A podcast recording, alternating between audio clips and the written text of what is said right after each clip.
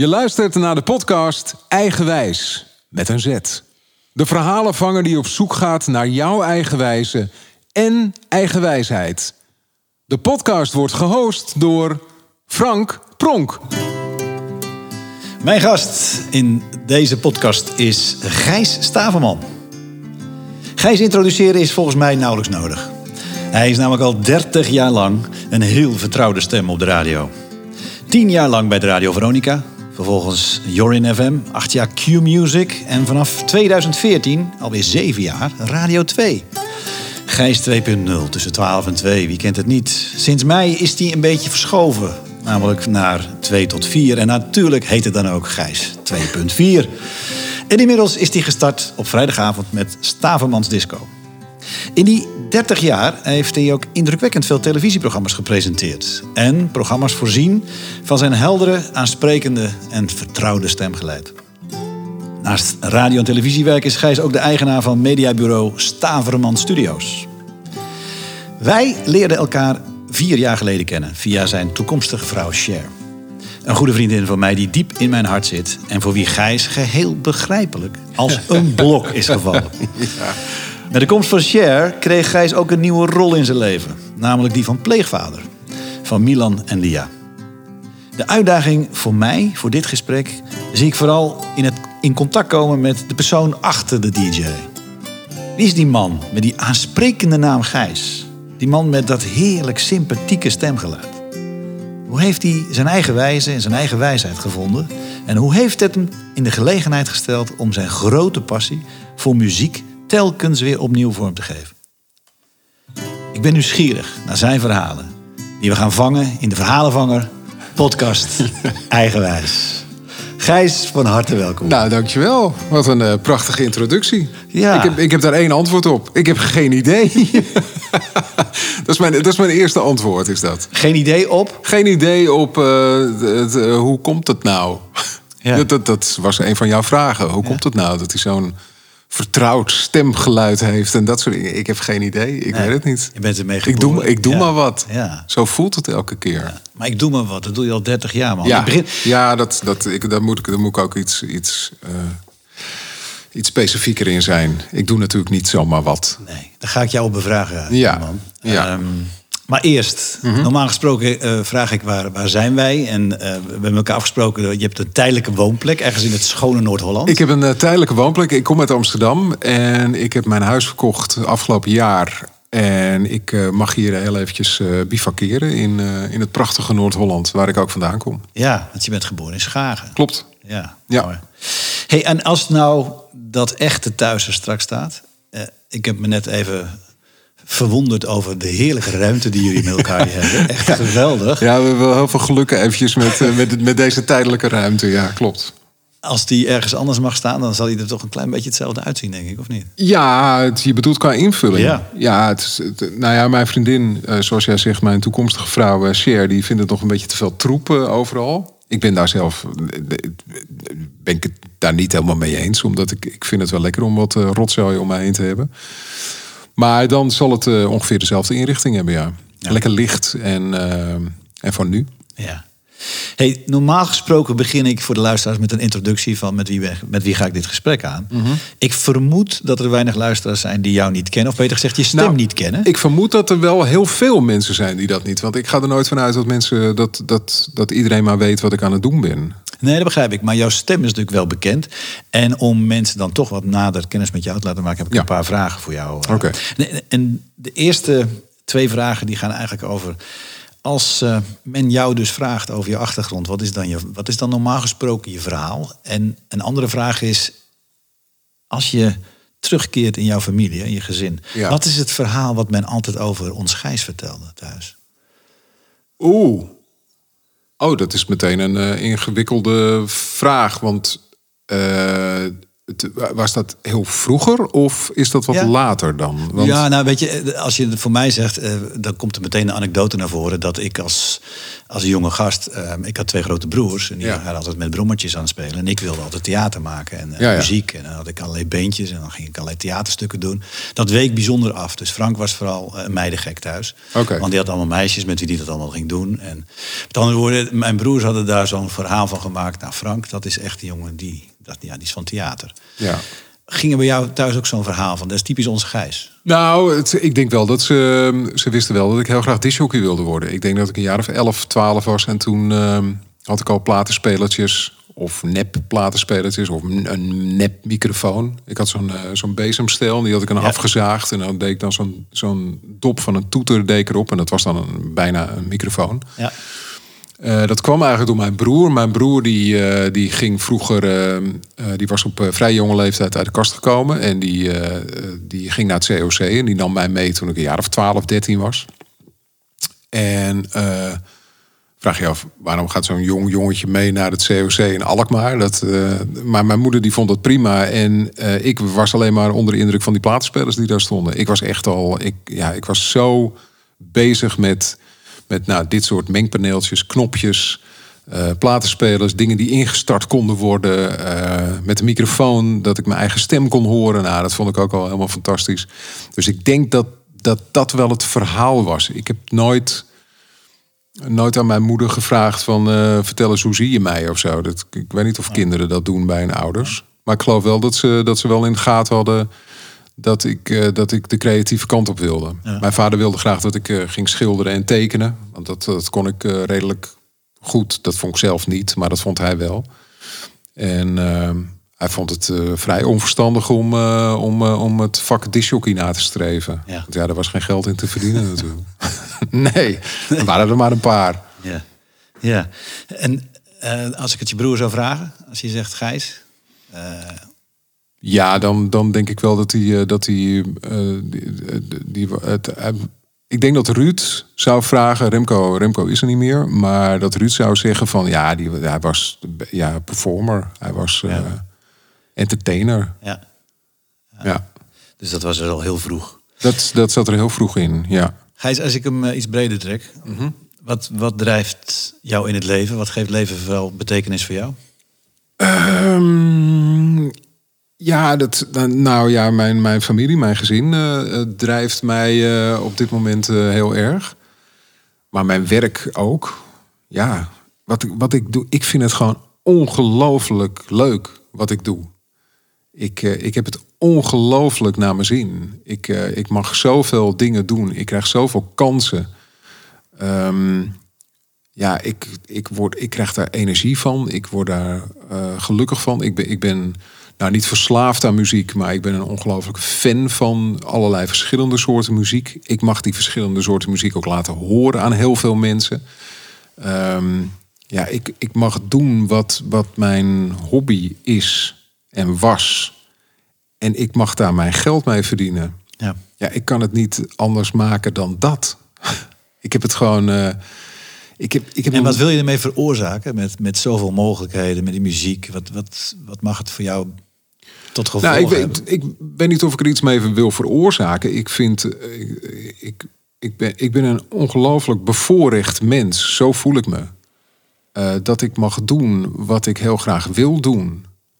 Blijkbaar ligt hier mijn talent en ik mag dat, eh, ik mag dat ook uitvoeren. En ehm, ja, ik denk niet dat ik de, de wereld veranderende gedachte heb dat ik, eh, dat ik iets eh, wil bereiken met, eh, met, mijn, met mijn stem of met mijn, met mijn muziekkeuze. Maar als ik het. Kijk, je vertelde net het Gijs 2.0, dat heb ik bijna acht jaar, of bijna ja, zeven, ruim zeven jaar heb ik dat gedaan. Ik vond het heerlijk om die lunch te verzorgen voor mensen die dat ook voelden als... eh, oké, nou, nou, voordat je het weet is het alweer eh, dik in de middag. En eh, voordat je het weet is de werkdag alweer voorbij. Dus ik, ik was een onderdeel van hun leven. Dat ben ik nu ook weer, tussen twee en vier. En dan is de werkdag nog sneller voorbij. Want als het vier uur is, dan is het bijna vijf uur of half zes. Ja, ik vind, dat, ik vind dat heel fijn om mensen even mee te nemen door hun, door hun dag heen. Gijs, als je kijkt naar jouw ja, de uh, wordingsweg. Zijn er belangrijke momenten geweest, kantelmomenten noem ik het vaak, Ja. die je beïnvloed hebben in het volgen van dit traject, van, dit, van, ja, van jouw werkzame leven en ja, überhaupt jouw leven? Zijn er kantelmomenten te noemen? Zeg, ja, dat is, een, dat is echt een belangrijk moment geweest voor mij. Ehm,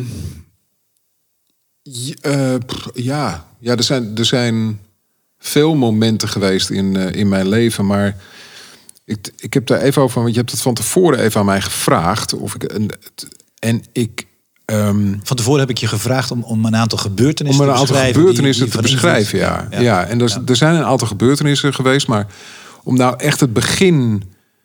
ehm, Maar als ik je mag helpen een beetje. ja, ja, Eh, 1991, want je bent al 30 jaar bezig. Wat vrij bijzonder is, vind ik. Mhm. Radio Veronica. Ik was, nou, we zijn ongeveer van dezelfde leeftijd. Dus eh, ik heb het met je mee mogen leven in de zin van Radio Veronica. En, en, eh, Wat deed jij toen? wat, wat deed jij toen in die periode? ja. 30 jaar geleden. Ja. Goedemorgen. Ja. Toen was ik volgens mij net eh, weer aan het studeren naar mijn bloemenwinkels eh, periode. Oké, oké. Dus, maar ik, ik heb een zeer groot liefhebber van radio. Ja. Alle top 40's meegemaakt, de countdowns. Dus Oh, leuk. in die zin heb ik je altijd wel kunnen volgen. Ja. Ehm, maar dat was zo'n moment, hè? Radio Veronica, 1991, daar begon het. Wie wa- waren daar mensen die, ik noem het vaak gidsen, mensen die jou een duwtje de goede richting ingaven, die belangrijk zijn geweest Nou, om te ik- komen waar je nu bent? Laat ik het zo zeggen. Ik, wilde, ehm, op, ik denk dat ik op mijn twaalfde wist dat ik dit werk wilde doen. Eh, ik wist alleen bij god niet waar ik het moest zoeken. Ik was ook heel erg eh, geïnteresseerd in fotografie. En ik heb bij een fotopersbureau gewerkt, bij eh, Kippa. En dat was in de donkere kamer. En toen dacht ik, nou, dan zit ik toch wel wat dichter bij de entertainment. Want ANP die maakt allemaal eh, ja, toch wel dramatische foto's van ongelukken en dat soort dingen. En eh, wereldoorlogen. En Kippa had dat niet. Die, dat was, dat was voornamelijk een entertainment, of een entertainment fotopersbureau. Die maakte foto's van mensen die beroemd waren en die in omroepbladen terechtkwamen. En ik mocht die foto's afdrukken. En dacht ik, nou, dan ben ik toch een stapje dichterbij. Misschien kan ik dan wel mijn licht laten schijnen over eh, eh, de wereld waar ik zo graag in wil werken.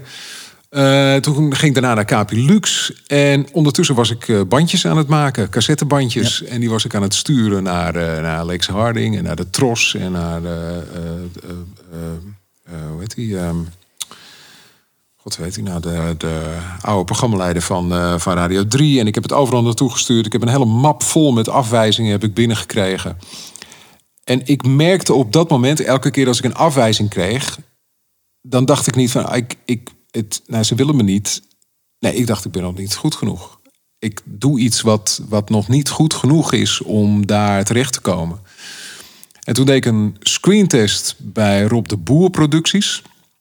En dat was de producent van eh, Countdown. En toen kreeg ik opeens een, een brief of een fax. Ik weet eigenlijk niet meer. Ik kreeg in ieder geval een bericht van eh, Lex Harding. En toen ik, Lex Harding en Rob de Boer. Dat, dat, hij doet radio, Rob de Boer doet televisie. Ik wist nog helemaal niet hoe die hele situatie in elkaar zat. Maar dat bleken dus allemaal eh, de verbindenissen te hebben met elkaar. En toen zei hij van, nou, ik heb je screentest gezien en dat vind ik eigenlijk heel mooi, maar ik heb, eh, ik heb geen, eh, geen werk voor je, want eh, ja, ik heb genoeg mensen in dienst, maar ik, ik hou het in mijn achterhoofd. En toen dacht ik bij mezelf, ik geloof niet dat hij dat tegen iedereen zegt. En toen ben ik als een gek allerlei bandjes eh, gaan eh, creëren. Ik heb ook eh, de, eh, eh, privés gemaakt. En eh, ik heette toen nog Peter van der Vlucht. Dat was mijn uh, disjockeynaam. Omdat ik bij een, eh, een, ehm, een piratenstation zat. En dan moest je natuurlijk niet je echte naam gebruiken. En toen heb ik allemaal bandjes gemaakt. En toen kreeg ik later van Hans van der Veen... dat was zijn, ehm, zijn rechterhand... kreeg ik een, ehm, ook weer een berichtje. Nou, we hebben je bandje weer gehoord. We vinden het... eh, je, je kan echt iets op televisie. En je kan echt iets op de radio. En daar zijn we erg in geïnteresseerd. Maar nogmaals, we hebben geen plek voor je. Maar wat in het vat zit, puntje, puntje, puntje. En toen dacht ik bij mezelf, nou, nu kan het toch niet zo heel lang meer duren. En ik geloof dat ik een eh, half jaar later werd uitgenodigd. En Wessel van Diepen, die kende ik toen. Die werkte toen bij eh, WAPS. En toen ben ik uitgenodigd. En toen heb ik eh, een screen radiotest gedaan. Dus ik weet niet of dat... Nou, dat is een screentest, maar dan voor de radio.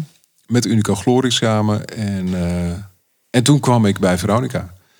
En toen zat Bart van Leeuwen daar en Erik de Zwart die zat er in de kantine. En Jeroen van Inkel die nam me even mee. En ik zag al mijn helden van Veronica. En toen dacht ik, nou, ik ben nu zo dichtbij. Het zal toch niet waar zijn dat ik weer word afge, afgewezen. Want ik werd regelmatig afgewezen. Ik had al hele leuke sollicitatiebrieven, maar ik werd altijd afgewezen. En toen twee weken later belde Wessel en die zei van... nou, Lex die gaat waarschijnlijk voor jou kiezen. Nou, toen, eh, toen, toen was ik mijn auto aan het wassen. En ik woonde in Schagen. Ik was mijn auto aan het wassen en, ehm, en toen belde smiddags Lex Harding.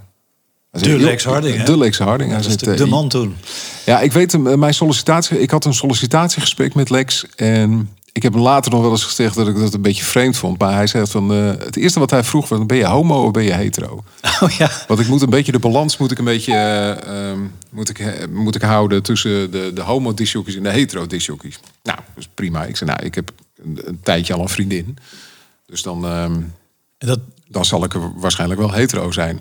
Hij zei, nou, als je disjockey wordt bij Veronica, zal die relatie wel snel uitgaan. ja, dus, een bijzonder, bijzonder sollicitatie. ja, het was een heel bijzonder sollicitatiegesprek. En ik had nieuwe cowboylaarzen, dat weet ik ook nog. Die had ik gekocht. En later hoorde ik dat twee secretaresses helemaal in een deuk lagen. Want die cowboylaarzen die zaten heel strak. En ik denk, als je disjockey wordt bij Veronica, dan moet je cowboylaarzen aan. En ik liep daar te strompelen door die gang. Ik vond het echt verschrikkelijk.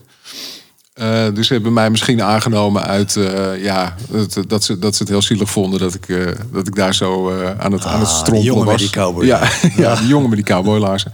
En toen werd ik aangenomen, toen mocht ik s'nachts radio maken. En toen dacht ik, nou zit ik er en nou ga ik nooit meer weg. En al dus geschieden. En al dus geschieden, ja. Ja. Is zijn er in dat hele verhaal... Dat was een belangrijk moment. Ja, precies. Ja. Buitengewoon belangrijk moment. Ja. Daar is alles begonnen. Ja. Was, was Lex Harding of anderen... waren dat mentoren voor je in die tijd? Of had je die? Of heb je het allemaal met jezelf uitgevlooid? Nou, nee, het waren het, Erik de Zwart. eh, die heeft mij een beetje onder zijn hoede genomen. Wessel van Type, daar maakte ik eh, s'nachts programma mee. Jeroen van Inkel, die, eh, daar mocht ik dan op vrijdagavond af en toe bij zitten. Hij deed toen een programma. Hij deed natuurlijk Curry en Van Inkel en Stenders en Van Inkel. Toen mocht ik, ik werd Dinges. Dan ging hij Dinges en Van Inkel ging hij doen. Want dan kon hij ook nog eens wat andere discjockeys kon hij erin zetten. Maar het maakt mij helemaal niet uit. Ik vond het allemaal prima. Toen werd het later, later Staverman en Van Inkel. Toen gingen eh, die jongens die gingen weg. Ehm, maar ik heb met Lex wel, eh, wel gesprekken gevoerd over radio. En Alfred Lagarde, die, die werkte daar. Dat was de stem van eh, Veronica. Geweldige man, een ongelofelijke muziekfreak. Ehm, Bart van Leeuwen, daar heb ik een, eh, een hoop eh, dingen van geleerd. Ja, ik heb eigenlijk van iedereen. Ik, ik, ik absorbeerde alles wat, eh, wat daar gedaan werd. Ik heb hem laatst volgens mij nog op Radio 5 teruggehoord. Klopt, ja. Bart van Hij, heeft bij mij een omroep, de KRO en CV. Daar, daar doet hij, een, hij doet nu een programma op Radio 5. Ja, Ja, ik ja. hoorde zijn stemmen en ineens was ik terug in mijn jeugd. ja leuk hè? Ja, Zijn onmiskenbare stem heeft hij. Ja. ja, Ja. mooi. Ja. Hey, kijkend naar je vak, hè. Wat maakt iemand een goede radio-dj? Iemand die het verschil maakt. Dan is de volgende vraag voor de hand liggend. Wat maakt iemand het verschil? Hoe maakt iemand het verschil? Nou, het, ik denk dat het, eh, ik denk dat het dat in elk vakgebied zo is. Iemand die het verschil maakt, daar is, daar is, daar is ruimte voor. Iemand die het verschil niet maakt, daar is niet echt ruimte voor. Maar dit gaat over eigenwijs, Gijs. Want het is heel interessant wat je zegt. Je bent al 30 jaar bezig. Dat Ja. is in een wereld waarvan ik vermoed dat die ook vluchtig kan zijn. In de Ja. betekenis van je- zo ben je hip en zo ben je oud. Ja, klopt. 30 jaar zit je al in het centrum van die muziek. En daarin heb je dus je eigen wijze gevonden. Mhm. En je eigen wijsheid. Wat, en, en je beschrijft net, je moet onderscheidend zijn. Als je dan even onbescheiden bent en je gaat Mhm. naar jezelf kijken. Wat is dan typisch Gijs Staverman wat maakt dat hij telkens actueel blijft? Nou, het, het, eh, dat is dat je weet waar je het over hebt. Dat je goed voorbereid bent. Dat je. ehm, eh, ik denk dat mijn USP is dat ik een, een, een aanstekelijke vrolijkheid heb. Eh, Kan ik bevestigen? het, het, ja, dat, dat, dat vind ik zelf ook. Tot af en toe eh, moe worden toe eh, bij sommige mensen. Maar dat heb ik nou eenmaal. Ik kan, ik kan aanstaan. Ehm, ik ben een positief ingesteld mens. Ik, en daar is, eh, da- da- dat is mijn. Eh, ja, dat is mijn verschil wat ik maak op de radio. En ik, heb daar heel lang vroeger over nagedacht. Want ik, ik leek ook een beetje op Jeroen van Inkel. En ik leek een beetje op Erik de Zwart. En ik leek een beetje op Wessel van Diepen. En ik leek op iedereen natuurlijk waar ik tegenop keek. Maar je eigen stijl ontwikkelen, dat is niet iets wat van de een op de andere dag uh, gebeurt. Maar daar moet je, daar moet je heel goed uh, over nadenken. Daar moet je uh, ja, goed aan werken. Ja, want het ziet er allemaal zo frivol soms uit. Hè? Het mm -hmm. lijkt zo makkelijk, hè? dingen aan elkaar praten enzovoort. Maar uh, vooraf hadden we ook net een gesprekje. En dat spreekt me aan. En je zei, ja, maar ik bereid wel echt alles voor. Alles. Ja, van begin tot het eind. Ja. ja. Dus elke radioshow, elke dag heb je gewoon... Elke dag, alles wat ik doe. Ik doe nu twee podcasts. Ik, uh, ik, het, en gelukkig uh, heb ik ook de mogelijkheid bij de KRO en CNV... en bij Radio 2 om te werken met een aantal hele goede mensen. Goede redactieleden ook. Maar ja, het, ik denk dat dat, de, de, de, het begin. Wat je ook doet, ook al doe je iets heel kleins of, iets, of, of vind je het heel klein, alles moet je goed voorbereiden. Je moet weten waar je het over hebt. En soms dan, dan hoor ik wel eens een nummer en dat ken ik dan niet. En dat, dat ben ik dan vergeten. Dat is, dat, dat is logisch. Maar um, ja, ik vind het. Ik, dat vind ik met alles. Ik vind een bakker moet ook goed voorbereid zijn. Als ik iets wil weten over dat brood, dan moet hij altijd weten waar het over gaat. En ja. dat is het verschil maken. Ja, helder man, helder. Je, je hebt zowel, je, bent natuurlijk de radioman, maar je hebt ook heel veel voor televisie gedaan. Ik ja. heb mijn research, ik had een eenmaal één persoons research meneer uh, in dienst. Oké. Okay. zijn, ja. mijzelf. Ik vond het overigens heel erg leuk om uh, me te verdiepen in jou. Uh, okay.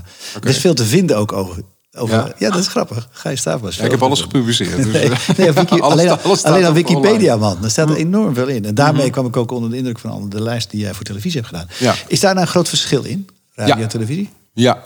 Kan je dat duiden? Nou, ik noem het zelf altijd radio is mijn kind en televisie is mijn relatie. En de, de voor, nou ja, nee, maar televisie, dat, dat ontwikkel je op een gegeven moment. En de liefde die ik voor radio uh, in mij heb, die had ik altijd al in me. En ik, ik, ik vond televisie maken altijd heel erg leuk. Maar ik vond dat ik er minder goed in was dan radio. En ik vind dat je altijd, en naarmate ik ouder word, besef ik ook steeds meer, ik moet wel de dingen doen waar ik goed in ben. Want anders dan versnippert dat te veel. En ik merkte aan mezelf dat het ook te veel versnipperde. En het, televisie vind ik verslavender dan radio. Dat klinkt een beetje tegenstrijdig, maar um, televisie, als je, dat, als je dat doet, ik heb een tijdje ook Boulevard gepresenteerd, dan word je er eigenlijk ingezogen in, dat, in, dat hele, in die hele televisiewereld. En dat vond ik ook wel weer lastig, want dan ga je ook weer niet uh, goed herkennen wat je nou goed en fout doet. Dus je bent minder eigen, mag je dat zo zeggen? Ja, radio is, is veel meer. Ja, ra ja, radio is veel meer Um, of daar, dat, dat, daar ben ik veel meer. Uh, dat, dat voelt veel vertrouwder. En dat voelde ik met de televisiewereld, voelde dat wat uh, onvertrouwd. Ja. Ja. En ik merkte ook dat. Uh, jij zei net over een vluchtige wereld. Dat is met televisie helemaal.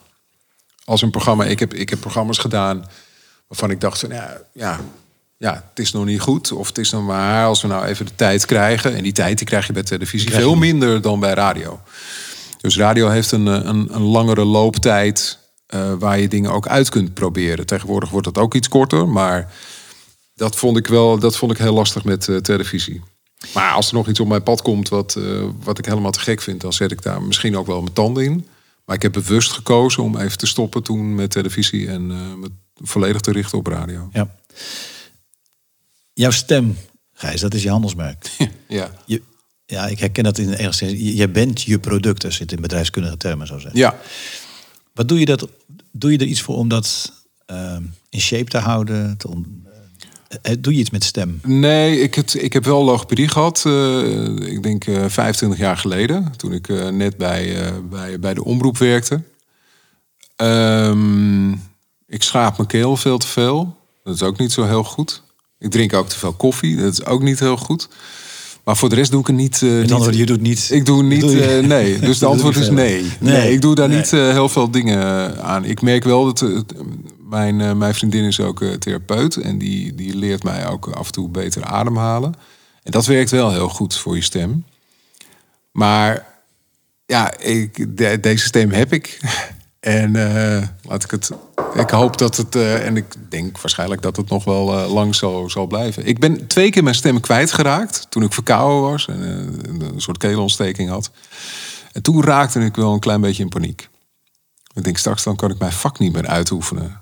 Dat, is, dat, dat lijkt me heel, heel erg. Ja, dus toen had je even zorgen, want. Ja. je bent je stem.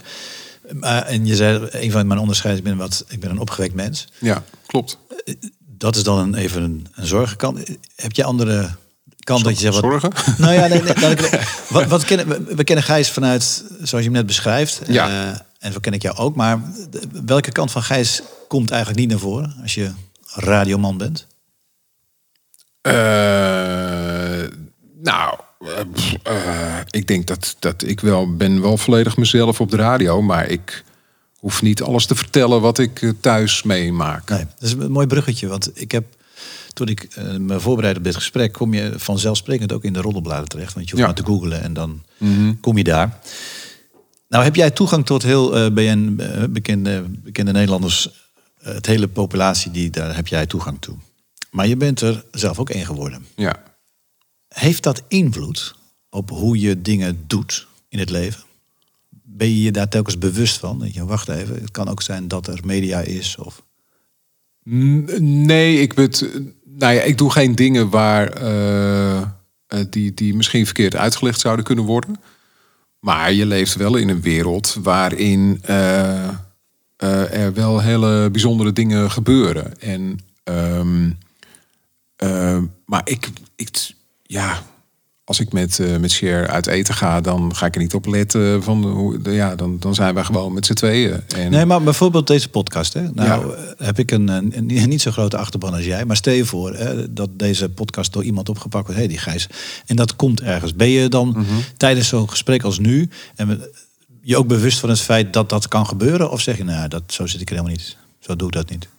Nou ja, ja ik zal misschien eh, dingen vertellen die. eh, nou, misschien het gesprek met Lex Harding, eh, het sollicitatiegesprek, dat u dat niet zo leuk vindt dat het nog een keertje herhaald wordt. Dat zou kunnen.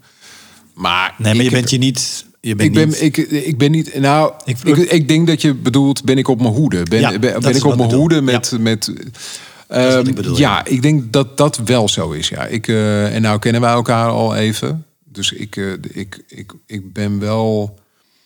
Ja, dat is misschien iets wat je niet altijd eh, van mij mee. Maar ik ben, ik ben niet altijd even goed in vertrouwen. Ik, ik, mijn ouders die hebben dat mij meegegeven dat je eigenlijk nooit iemand moet vertrouwen. Mijn, eh, mijn vader had vroeger een, eh, een bedrijf, een kaasmuseum. En die, die voelde zich af en toe ongelooflijk belazerd door leveranciers of, of weet ik veel met, met wie hij contact had. En dat, dat deed hem heel veel pijn. En dat beïnvloedde zijn, eh, zijn humeur ook.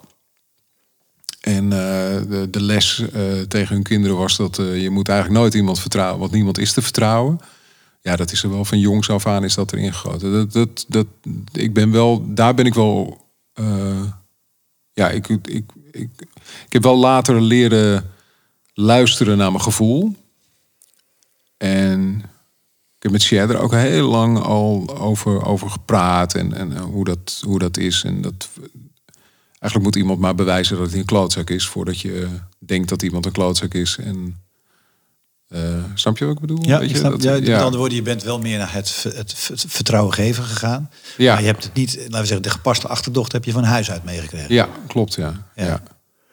En nu we het over huis hebben, althans als ik maar zelf kijk, opvoeding, dat beïnvloedt je in je, het vinden van je eigen wijze. Jij gaf in die eh, vooraf aan mij, de, aan mij door jou gevraagde lijst van bijzondere gebeurtenissen, stond ook De voorbereiding. juist, er stond de overlijden van mijn vader, moeder en broer. Ja, Dat heeft impact gehad. ja. Kun je daar iets over zeggen? Ja, het is, het, ehm, ik, eh, ik ben opgegroeid in een eh, nou, tamelijk harmonieus gezin. Een, eigenlijk een normaal gezin. En daar was normaal eh, heel veel gezelligheid. En normaal ook eh, af en toe eh, ruzie en strijd. En ook de strijd die ik met mijn broertjes... Drie broertjes, hè? Met z'n, nou, met z'n drieën waren Ja, waren met z'n drieën, ja. broertjes. De ene is zes jaar ouder en de ander is negen jaar ouder. Maar blijven nog steeds broertjes. En Remco is gediagnosticeerd, gediagnosticeerd met, eh, eh, met eh, allerlei verschillende geestesziektes toen hij in zijn twintig jaren was, 22, 23. En dat heeft heel veel impact heeft dat, eh, gehad. En die is twintig jaar ziek geweest en die is overleden in zijn- toen hij 45 was, 44. Zo. En ehm, mijn moeder is acht jaar geleden overleden. Mijn vader is vijf jaar geleden overleden. Ja, het, eh, om het chronologisch af te gaan, was het eh, met Remco dat Remco overleed.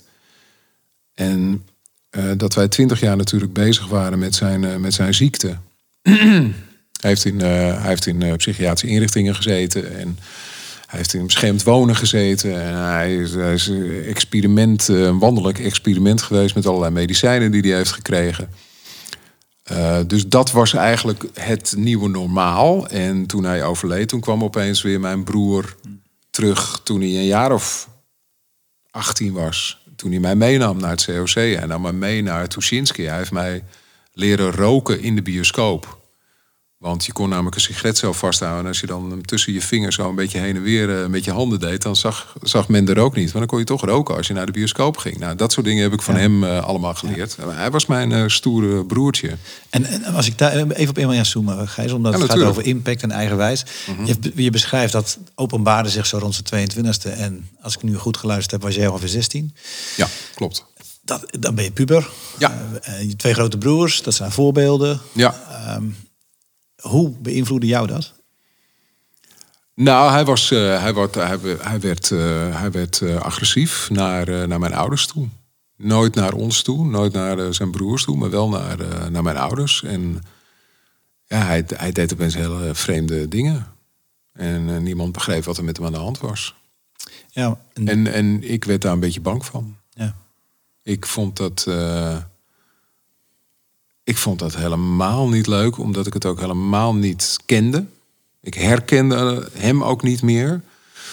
Ehm, later heeft een eh, psychiater verteld dat dat eh, vaak iets is wat zich manifesteert tussen je twintigste en je 25ste. Ehm, maar hij werd echt eh, psychiatrisch patiënt. En hij had last van psychoses. Hij eh, had last van manisch depressiviteit. Eh, had eh, last van schizofrenie. Hij had, eh, hij had van allerlei eh, dingen had hij. Heftig. En dat, dat, heeft, dat heeft wel impact gehad. Niet alleen op mij, maar op de hele familie. Ja. Hij werd toen wel het zorgen, eh, zorgenkind van, van de familie. En wat ik mij toen ook nog heel goed kan herinneren... of wat ik mij nog heel goed kan herinneren is dat ik dacht van ja, dit is dit, dit nooit maakt iemand zoiets mee. Want, maar toen opeens bleek dat er heel veel mensen waren. Mijn ouders zijn toen een, eh, een stichting begonnen, Stichting Labyrinth. Om juist te praten en in contact te komen met mensen die het ook meemaakten. En toen bleek opeens dat bijna iedereen wel iemand in de familie had of heeft die dat, eh, die dat meemaakte. En dat was heel. Het klinkt een beetje gek, maar wel heel fijn om te horen. Want dan konden mensen opeens ook hun, hun ervaringen met elkaar delen. En dan. ehm, toen dacht ik van gelukkig, we zijn, we zijn niet opeens eh, het enige gezin die dit meemaken. Er zijn dus meer mensen, en, eh, ja, een vader of een oom of een moeder, of eh, dat, dat, dat, dat, dat soort dingen gebeuren. Ja, wij hebben dat met Remco meegemaakt. En ik weet, hij was heel ziek. Dat weet ik nog heel goed. Hij lag in Alkmaar in het ziekenhuis. En op de dag dat hij overleed, opeens was mijn andere broer er weer. Dus de Remco, voordat hij ziek werd. Opeens moest Vlak ik voor of vlak? Nou ja, dan moest ik, moest ik daaraan denken. Toen kwamen die herinneringen opeens naar boven toe. Ja, dat was, eh, dat was heel heftig. En ik heb vier weken niet gehuild. En toen opeens, toen eh, barstte ik eh, los. Ja, Ja, dat, dat weet ik nog. Ja. ja, bijzonder man. Toen kreeg hij ook een speciale plek ook gewoon. En nu is hij uit, ja, nou, nu hebben we het erover. Ik heb het, ik heb het heel vaak over hem. En ik spreek mijn andere broer, die woont nu in Oostenrijk. Die spreek ik regelmatig. En dan hebben we het ook, eh, ja, we, het, ja, we hebben het vaak over papa en mama en over. eh, en ik heb het met Cher er eh, regelmatig over. Dus Ja. dat is iets wat dan, ja, hij, hij leeft toch voort. Hij is er toch altijd nog een beetje. Ja. En dan gaan je ouders die, eh, overlijden. Dat is Ja. onvermijdelijk. Ja, ja mijn, eh, mijn moeder eh, kreeg op een gegeven moment. de- nee, mijn vader zei: Het gaat niet zo goed met mama, want ze vergeet heel veel. Dus zij kreeg de diagnose Alzheimer, Alzheimer op een gegeven moment. Ehm, en dat, dat duurde best lang. Dat heeft twee, drie jaar heeft dat geduurd. Zij takelde steeds meer een beetje af. Ehm, en toen, dus wij hebben op een gegeven moment afscheid van haar genomen. Maar ja, toen bleef ze nog twee, drie jaar eh, doorleven. En was je min of meer je moeder kwijt. Ja. En ik weet Heftig. nog dat ze, de- ik was mijn moeder kwijt op het. Ik, ik belde heel vaak met mijn moeder. Mijn moeder wil alles weten over Hilversum en wat er gebeurt. En ook in mijn leven. En ik, eh, ik had eh, toen een vriendin en dat ging niet goed. En eh, daar wilde ze ook alles over weten. En ik kon altijd bij mijn moeder altijd even, even zeuren en uithuilen. En, eh, en ook eh, enthousiaste dingen. En ik weet, ik weet nog dat als ik op vakantie ging of ik, ik ging even op reis, dat ik altijd terugkwam op Schiphol. En altijd mijn moeder of mijn vader even belde. Ja. Zei, nou, ik ben er weer en het is weer veilig. En zo, oh, nou, hè, fijn, eh, dan kunnen we slapen. Die herken En, ik eh, 100%. ja, dat Ja. is altijd. eh, Dat voor het eerst, afgelopen zomer zijn we naar Rome geweest. Voor het eerst kwam ik terug op Schiphol en dacht ik niet van ik moet even mijn vader bellen. Dat was de eerste keer. Maar dat, dat heb ik een hele lange tijd heb ik dat gehad. En eh, toen ging mijn moeder eh, overleed. En eh, ja, ja, dan ben je je moeder kwijt. En dat is, heel, dat is heel vreemd. Maar toen had ik mijn vader nog. Mijn vader was toen al best wel oud. Hij was in de tachtig ook. En later, eh, mijn vader die heeft eh, geen eh, psychische ziekte eh, gehad op latere leeftijd. Mijn broer dan wel, mijn moeder ook. Maar mijn vader was gewoon echt op. Mijn vader is eh, 89 geworden. Maar het ja, kon heel slecht lopen en, en zijn gewrichten waren op. En het was, het was allemaal was het op. En toen mijn vader overleed, toen opeens had ik het besef dat ik volwassen werd. Toen werd ik wees. En toen was ik al eh, tegen de 50 bijna. Ik- Ja, ja, toen was ik 50. En ik weet wel, ik heb mijn 50ste verjaardag gevierd en mijn vader wilde toen liever niet mee. Ik heb toen met een grote groep eh, vrienden op een boot hebben dat gevierd in Amsterdam. Mijn vader wilde niet mee, want mijn vader moest dan af en toe naar het toilet en dat kon dan niet. En dan moest die boot weer afmeren en dat vond hij allemaal. Hij voelde zich heel. En dat, ik miste hem heel erg toen. Maar hij vond dat goed zo en dat, hij vond het prima. Ehm, een jaar later is hij, is hij overleden. En ehm, ja, toen, toen besefte ik dat ik, eh, dat ik wees, wees was. En toen besefte ik ook wat dat inhield. Want tot op latere leeftijd heb ik altijd gehad... als ik geen geld had en ik eh, had geen plek om te slapen... ik kan altijd ook in het verzorgingstehuis waar mijn vader zat... ik zet wel een stretchertje neer of hij heeft... ik mag wel een tientje van hem lenen. Of ik kan bij hem wel een eitje bakken of zoiets. En dat was toen, dat was toen weg. Dus die veiligheidsklep valt weg. Ja, dat net. Dat net, wat, dat, ja. dat, dat, dat net wat altijd zo strak gespannen was. En ehm, dat valt weg. Maar ik ben ook ongelooflijk blij dat ze mij dat gevoel wel altijd hebben gegeven. Ik kan me ook voorstellen dat je dat gevoel misschien wel niet hebt... terwijl je ouders nog eh, in leven zijn. Wat je vaak met, met pleegkinderen of in, in, in pleeggezinnen ook merkt. En ik ben blij dat ze dat mij wel hebben meegegeven. En, eh, eh, misschien een beetje gezocht hoor, maar is dat een extra motivatie in het eh, pleegvader zijn? Om ook zo'n setting te creëren waarin het veilig is, waarin het. Nou, ik, ik, ik besef nu dat het, dat het voor kinderen gewoon heel belangrijk is om zo'n net te hebben. Of dat nou in een pleeggezin of bij je eigen gezin. Of in ieder geval dat, dat, je, een- dat het een veilige manier van opgroeien, dat dat heel belangrijk is. En die veilige manier betekent niet dat, dat, dat je niet overvallen wordt, maar dat, dat, je, dat je gewoon veilig opgroeit. Dat er mensen zijn eh, waar je iets eh, eh, mee kunt delen. Iets waar je, wat je kunt vertellen, wat je, ehm, dat je niet eh, je zorgen hoeft te maken over wat zij ervan vinden. Mijn ouders, die, die, eh, nou, mijn broer eh, was op jonge leeftijd, kwam hij erachter dat hij op mannen viel. Daar heeft mijn moeder nooit een probleem van gemaakt. Wat, wat, het, mijn, het, ik had het gevoel dat ik met alles terecht kon bij mijn, bij mijn ouders.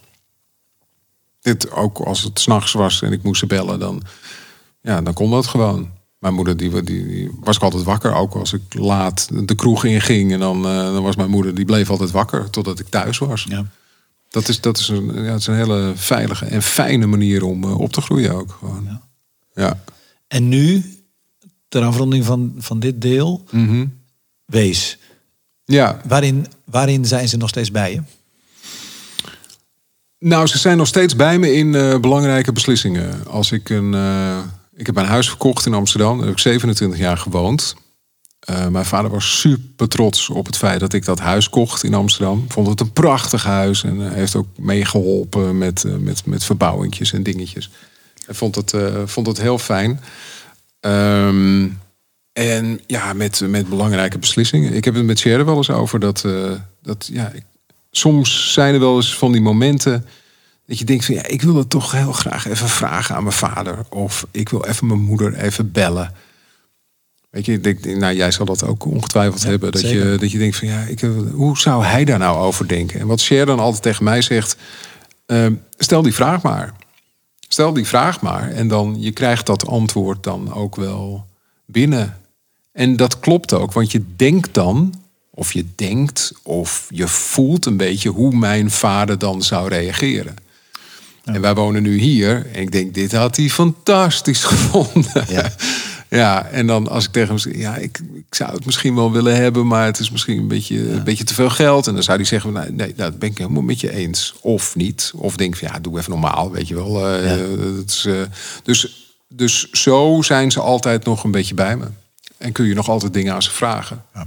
Ik zeg wel eens, eh, m- mijn vader en ik hebben een eh, bijzondere relatie gehad in het leven. Het voert te Mhm. ver om dat nu allemaal eh, in detail te bespreken. Maar achteraf gezien waren we, eh, hadden we veel overeenkomsten. Ja, En in het, in het, dus dat clashte dan. ja, en in zijn laatste deel van het leven hebben we dat ontzettend goed kunnen maken samen. Ja. Maar ik zeg wel eens, hij is, hij is bijna nog meer bij me sinds hij er niet meer is, als dat toen hij er wel was. En dat is een beetje dramatisch uitgedrukt. Maar ik- Mhm. ik voelde hem dus nog heel vaak om me heen. Ja, Herken je dat? ja, ja.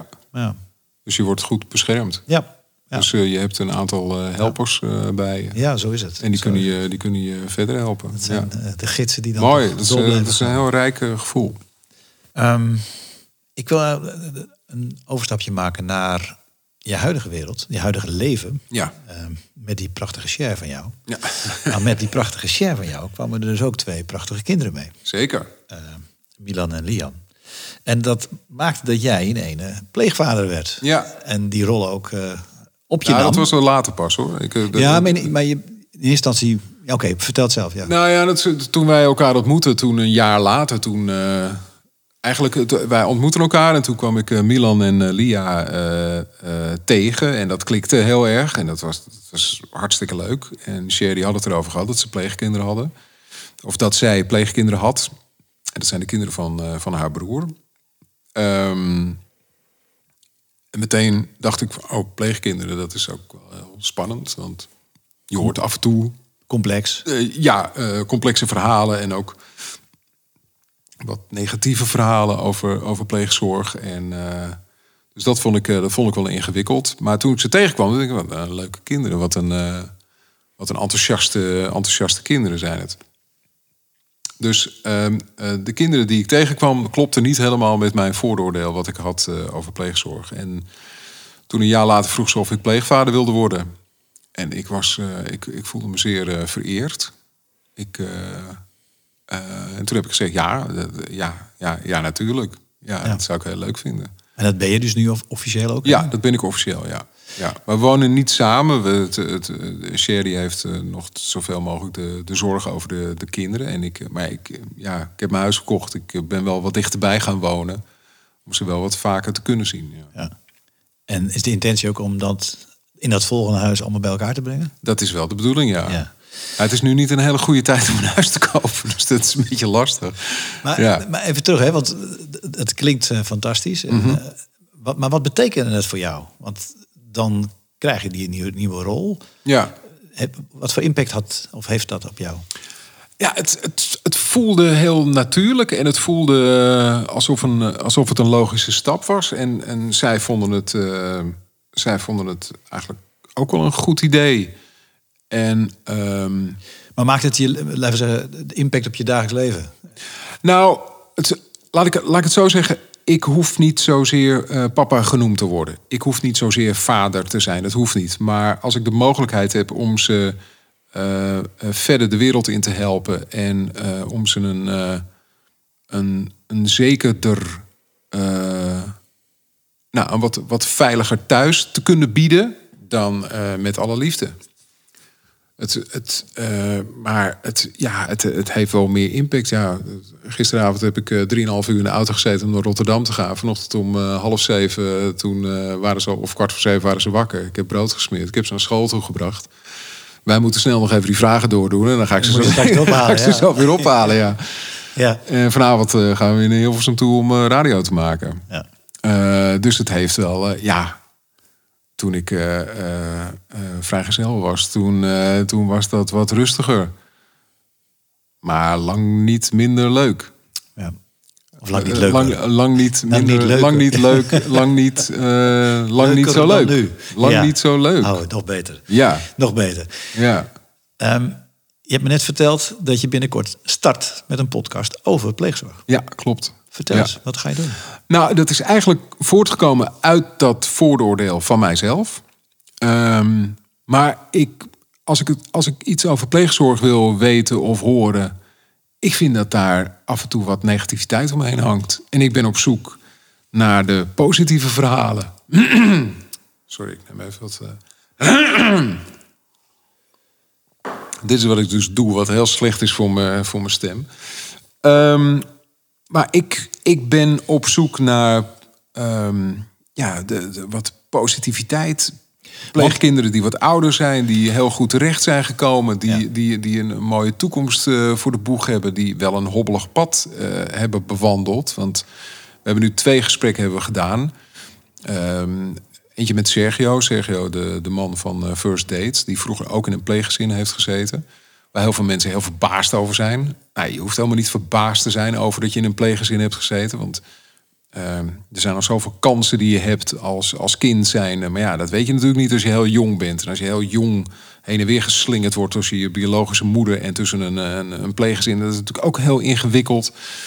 Maar ehm, ja, er zijn heel veel mogelijkheden. En er zijn heel veel eh, positieve, verhalen, eh, positieve verhalen te vertellen.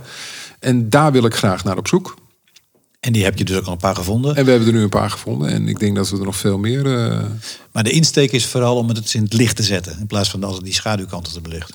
Dat is de insteek. Ja, ja ik, als ik het met Cher erover heb. Cher die, die heeft wat minder eh, dat vooroordeel wat ik heb. Zij, zij, zij denkt er wat, eh, wat minder negatief over. Ehm, maar ik, ja, ik, ik vind echt dat het, dat, het, dat het ook hoog tijd is. Ook voor, voor pleegkinderen om hun verhaal gewoon eens te doen. En te kijken waar ze ook tegenaan lopen. Want je, je merkt ook dat... dat ehm, het, we hadden een, een meisje die heeft een boek geschreven en die, die had het er ook over. Ja, ik schaamde me er ook voor om in een pleeggezin te zitten. En ze schaamt zich eigenlijk niet voor om in dat pleeggezin te zitten, maar eh, ze schaamt zich ervoor dat ze eigenlijk niet helemaal gewenst is door haar moeder. Ehm, ja, dat, ja het, zijn, het zijn prachtige verhalen die we, die we te horen krijgen. Ja. En dan, als ze wat ouder worden, ja, dan kunnen ze ook eh, toch eh, de wijde wereld in. En dan hebben ze toch al heel veel mogelijkheden. En ja, ik vind dat. eh, ja, ik, ik, ik denk dat dat voor, voor pleegkinderen en voor ouders. En, en, en er is ook een enorm tekort aan eh, pleeggezinnen. Dat dat gewoon eh, heel belangrijk is. En dat is mooi, want dat wordt dus echt gevoed vanuit je eigen ervaring. Ja, Ja, want ik, eh, ik, in de voorbereiding dacht ik, eh, podcast. Nou, jij bent natuurlijk ook een podcast-host. Dat kan niet missen.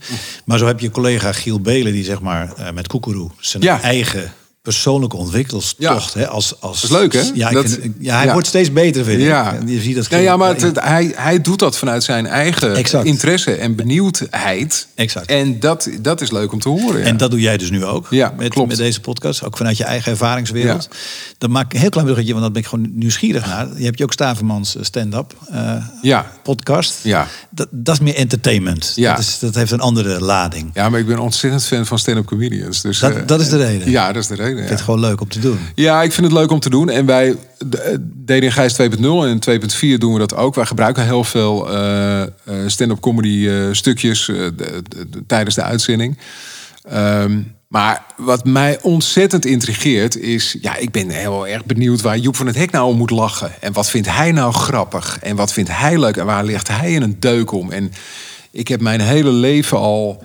ehm, nou, Amerikaanse stand-uppers gevolgd. Ik, ik zat toevallig van de week zat ik eh, eh, filmpjes van Don Rickles eh, te kijken. Don Rickles is een, een, een, een beetje zagrijnige, zagrijnige, sarcastische man die iedereen in de maling nam en iedereen ook tot op het bot beledigde.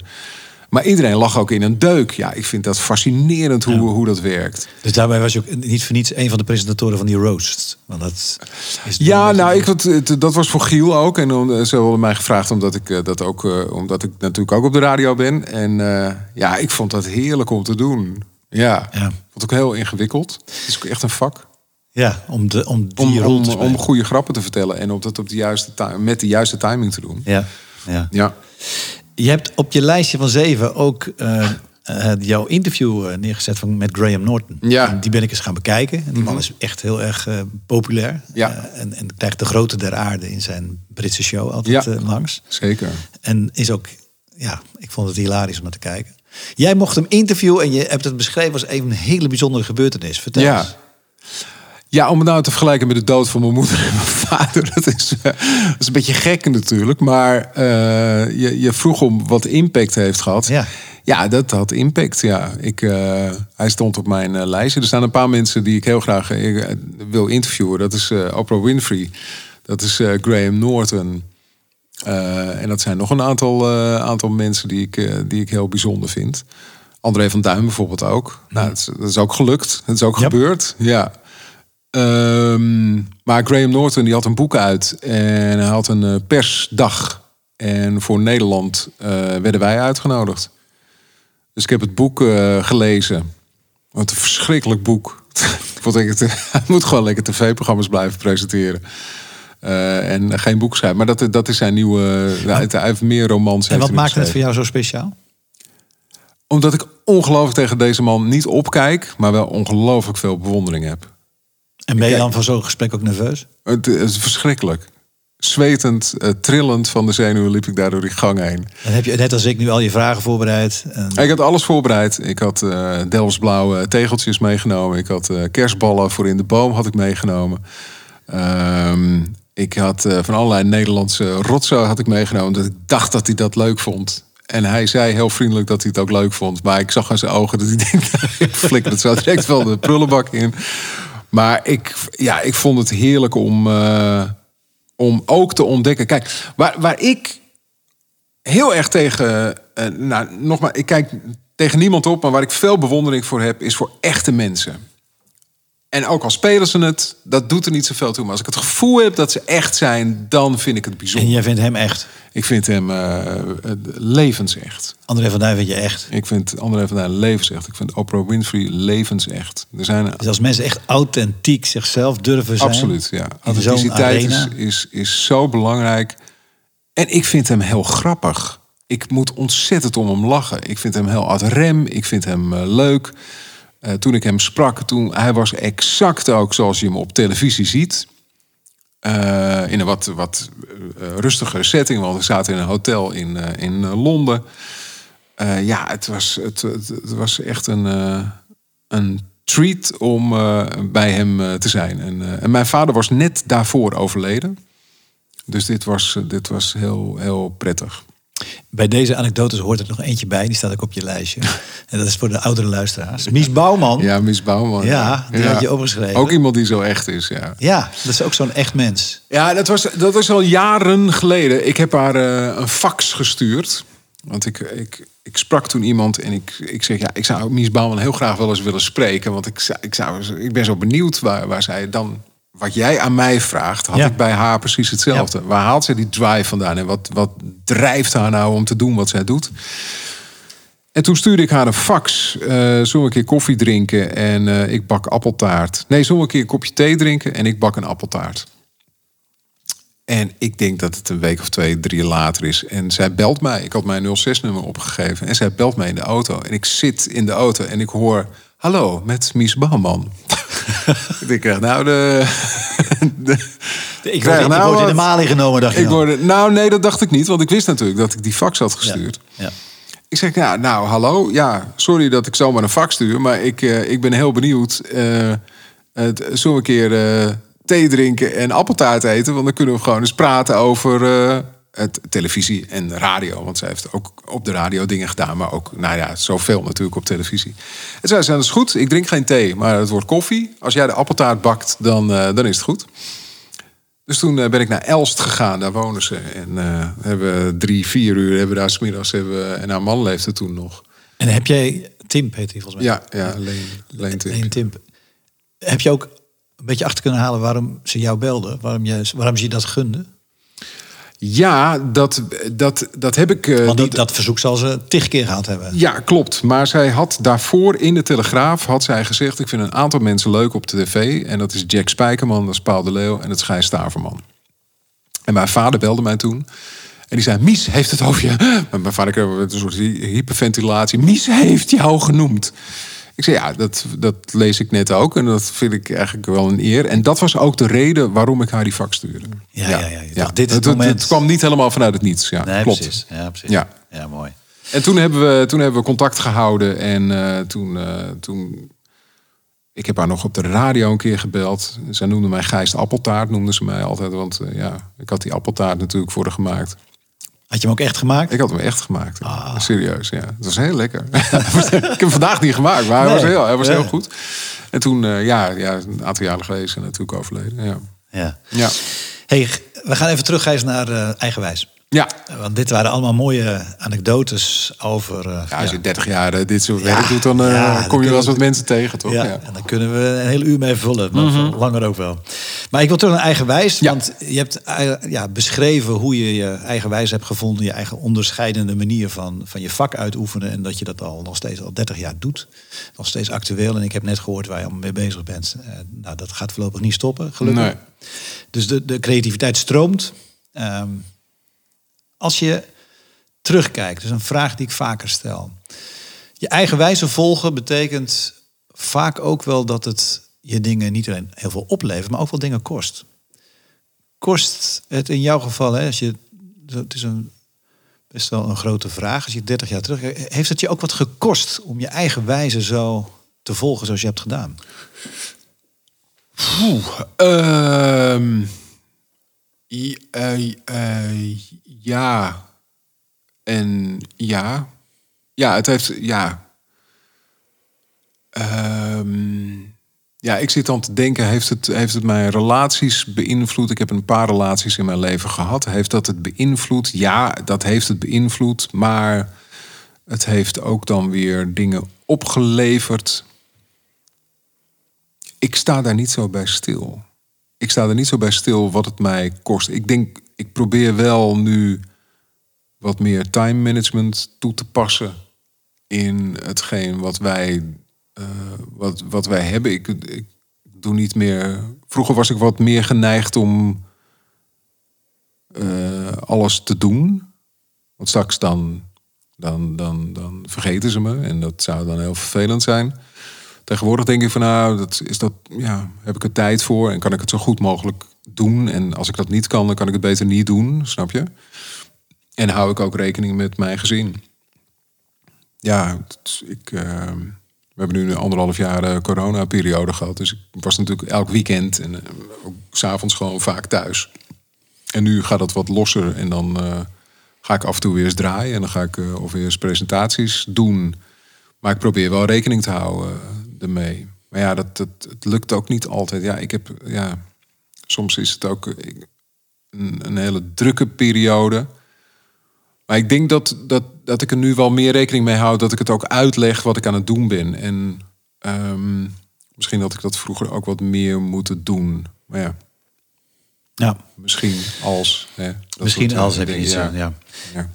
Als we kijken. Dus ik weet, ik weet niet. eh, Nou, ik, ik zit er even over na te denken wat het. ehm, ik weet, het- weet het niet zo goed wat het me gekost heeft. Heeft het je vriendschappen gekost? Nee, ik heb wel een, eh, een goede vriend die ik al eh, sinds ehm, nou, mijn 17e, 18e ken. En die vroeger ook met mij meereed. En die heeft mij eigenlijk wel even teruggezet weer op aarde. Dat was in de jaren negentig. Ik was, eh, ik was redelijk populair. Eh, ik werd eh, eh, gillend binnengehaald. Ik deed heel veel drive-in shows en klusjes. En, en die vond op een gegeven moment dat, dat ik even, ehm, even weer teruggezet moest worden. je voet op de grond. Met mijn voet op de grond, ja. Ja. Dus Maar dat kost niet, dat voedt. ja, dat voedt. Maar in het begin dacht ik wel dat het, dat het mijn vriendschap... Want op een gegeven moment, hij, hij belde mij niet meer. En toen belde ik hem later op en zei, wat is er aan de hand? En toen heeft hij uitgelegd eh, dat ik waarschijnlijk ook wat, wat arrogant... of wat uit de hoogte tegen hem deed. En dat vond hij niet zo prettig. Ja. Ja, Helder. dus eh, gelukkig dat hij dat ook heeft uitgelegd. Ja. Ja, ja. Gijs, we gaan even vooruitkijken. ja. Future. Eh, Er staat veel te gebeuren weer. En mijn vraag is eigenlijk, wat wil je nog heel graag nog eens doen? Of nog mooier verteld, wat heb je nog niet geleefd? Wat je dan heel graag zou willen? Wat heb ik nog niet geleefd wat ik heel graag zou ja, willen? dus wat zeg, nou, maar dat- dat, dat staat nog echt op mijn bucketlist. Dit zou ik toch wel donders graag nog eens willen gaan doen. Ja, ik zou heel graag willen trouwen. Dat, eh, dat we dat. Ik, dat ik dacht, wanneer komt die? Ik moet hem ergens ertussen weten, want dat ben ik natuurlijk voor op de hoogte. Als ik het hier niet zeg, dan. Ja, ja maar, en trouwens, je hebt het volgens mij al lang al eh, publiekelijk eh, bekend Ja, nee, dat is, nou ja, ja. dat, en dat gaan we ook doen.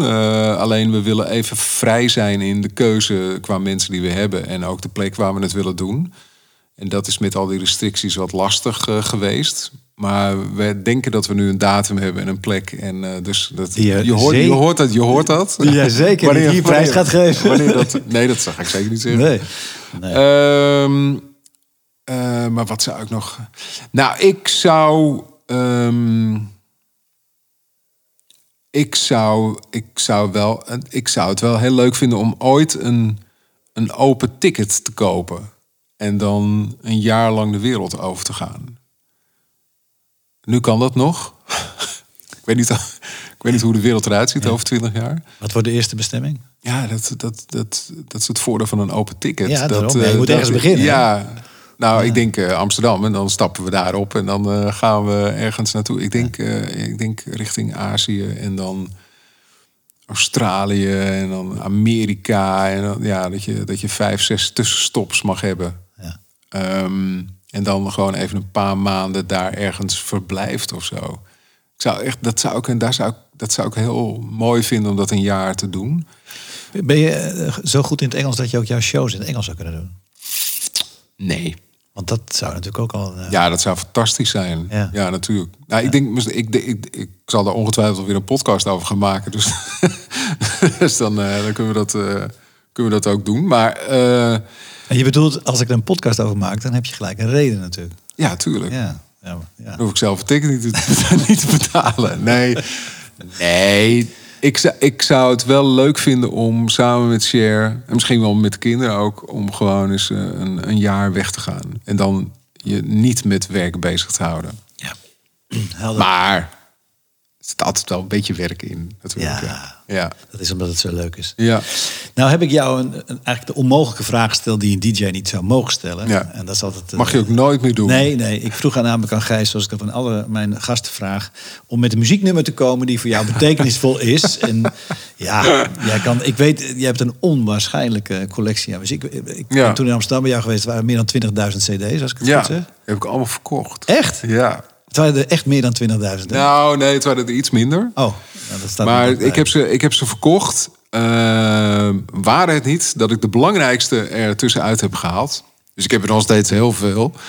Eh, maar het, heel veel dingen die je toen niet op Spotify kon vinden, of toen bestond Spotify nog helemaal niet, eh, die heb ik nu wel, eh, die heb ik, die heb ik eh, Ja. eh, bewaard. Ja. Helder. Maar ik heb, en toen kwam natuurlijk bij jou, ja, toen gaf je er twee. ja. Ja, ja. En dat was nog heel lastig, want eh, ja, dus, eh, dit, en ik zat nu ook uh, Daryl Hall en John Oates. Het is ook heel mooi, omdat uh, Michael Kiwanuka is ook heel mooi. Te laten we maar Pearl Jam, Just Breathe is ook een hele bijzondere plaat. Want die heb ik gedraaid. Ja. die heb ik gedraaid als laatste plaat bij eh, Q Music. Eh, jongens, gewoon door blijven ademen, want er is niks aan de hand. Ik, eh, ik ga wel weg, maar ik, ik ga wel lekker naar Radio 2. En eh, jullie gaan ook weer eh, je, eigen, je eigen pad eh, vinden. Ehm, maar het is, eh, ja, en ik had de Isley Brothers met eh, The Highways of My Life. Ja, prachtig nummer. Wat, wat zo mooi vertelt in muziek en ook zo beeldend dat je de snelweg van je leven, ja, en die snelweg gaat af en toe keihard en soms moet je wat afremmen en soms neem je een verkeerde afslag. En dat, dat, is geweldig verteld. Maar Justin Timberlake met uh, Can't Stop the Music heb ik er ook bij, bij gezet. Omdat eh Cher en ik alle twee daar heel gelukkig van worden. Is een eh, prachtige videoclip, Dance Around the World. eh, op de muziek van eh, Justin Timberlake. En dat is eigenlijk de verbindenis tussen, tussen de hele wereld. Blank, zwart, rood, geel, paars. Het, het maakt allemaal niet zoveel uit. En dat vind ik, en dat is eigenlijk wel de essentie van mijn vak. Muziek is universeel. Het maakt niet uit wie je bent, wat je doet. Je kan gegrepen worden door muziek. Ehm, en dat is toch fascinerend. En ik mag die platen gewoon opzetten voor mensen. Ja.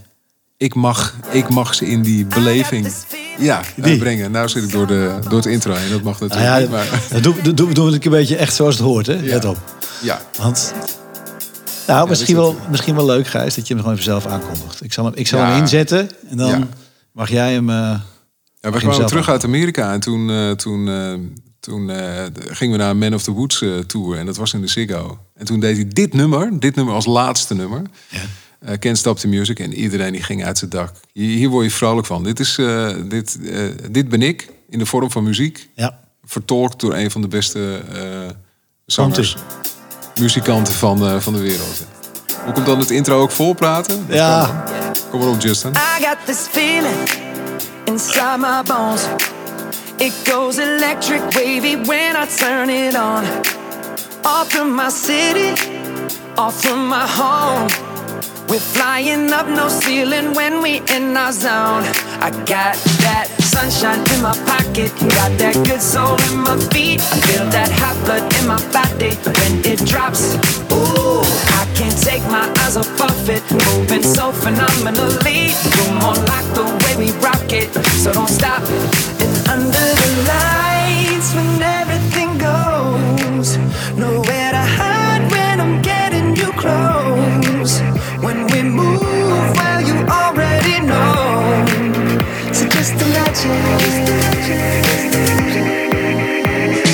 Nothing I can see but you when you dance, dance, dance. Feel good, good creeping up on you. So just dance, dance, dance. Come on. All those things I shouldn't do, but you dance, dance. And ain't nobody leaving so keep dancing. I can't stop the feeling.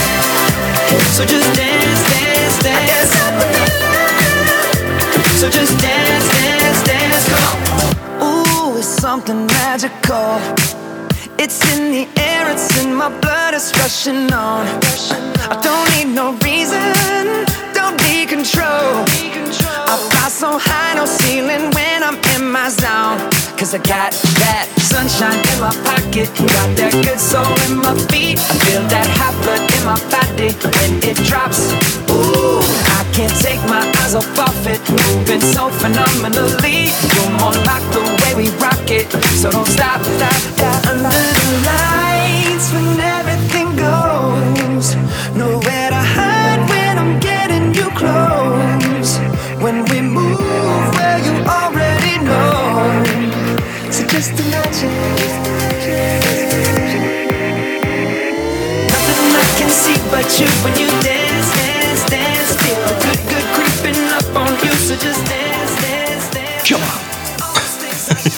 Ja, het is lekker toch? Ja, lekker, je man. wordt er ook als je, Je wordt er heel blij bent, van. eh, dan, Ja. eh, dan eh, kun je dit opzetten. En dan, Ja, eh, je wordt er heel blij van, Gijs. dat is wat muziek doet. Ja, mooi. Mooi, mooi man. Ja.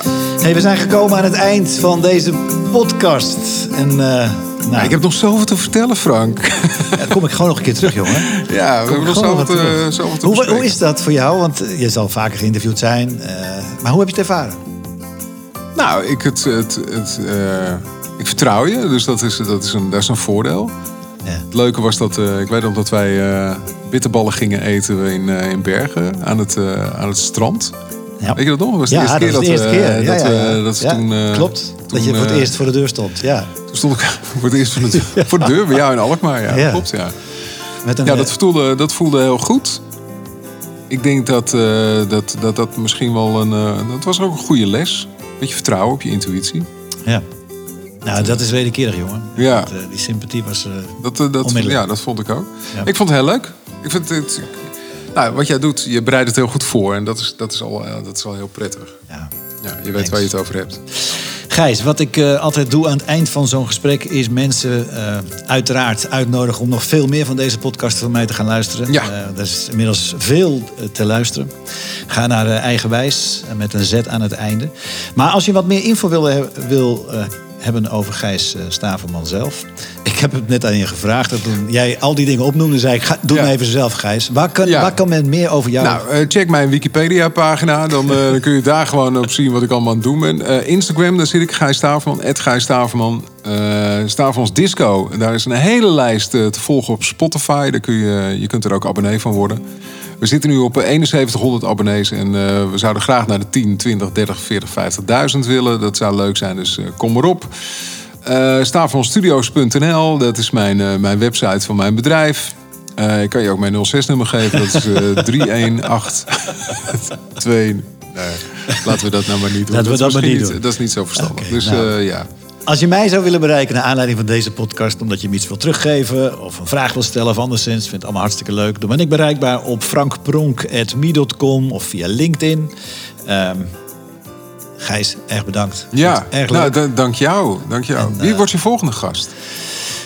Ehm, Wie zou jij graag willen spreken? Ja, nou, dat was een van mijn vragen die ik ook nog aan jou had. Maar Ja. eh, ik heb een... ehm, wie zou ik nog heel graag willen spreken? Dat is nog een stille wens. Of dat je denkt van, nou, dat lukt toch niet.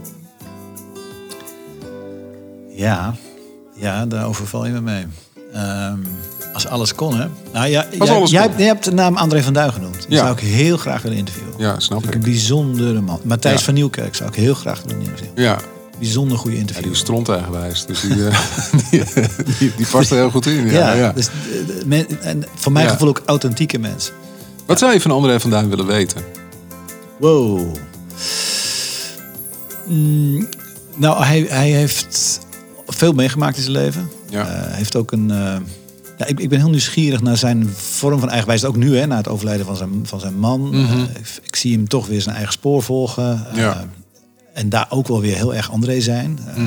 En dat hij tot de belate leeftijd, hè, want het is toch al boven de 70 inmiddels. Hij blijft zo lekker zichzelf. Ja. En ik ben echt heel nieuwsgierig hoe die, ja, wat hem drijft. Wat hij, Hij vindt het ook zo ontzettend leuk wat hij doet. ja. Hij heeft het zo, hij heeft het zo naar zijn zin. Ja, dan zie ik hem daar op plaatjes in zijn eigen studio beneden, Mhm. in, zijn, in zijn eigen kelder. ja. En ik ben, ja, ik ben gewoon, ons, ik, ik kan niet, als ik, daar kan ik me echt op voorbereiden en dan zou ik helemaal losgaan, die man. Ja. Echt bijzonder intrigerend. Ja.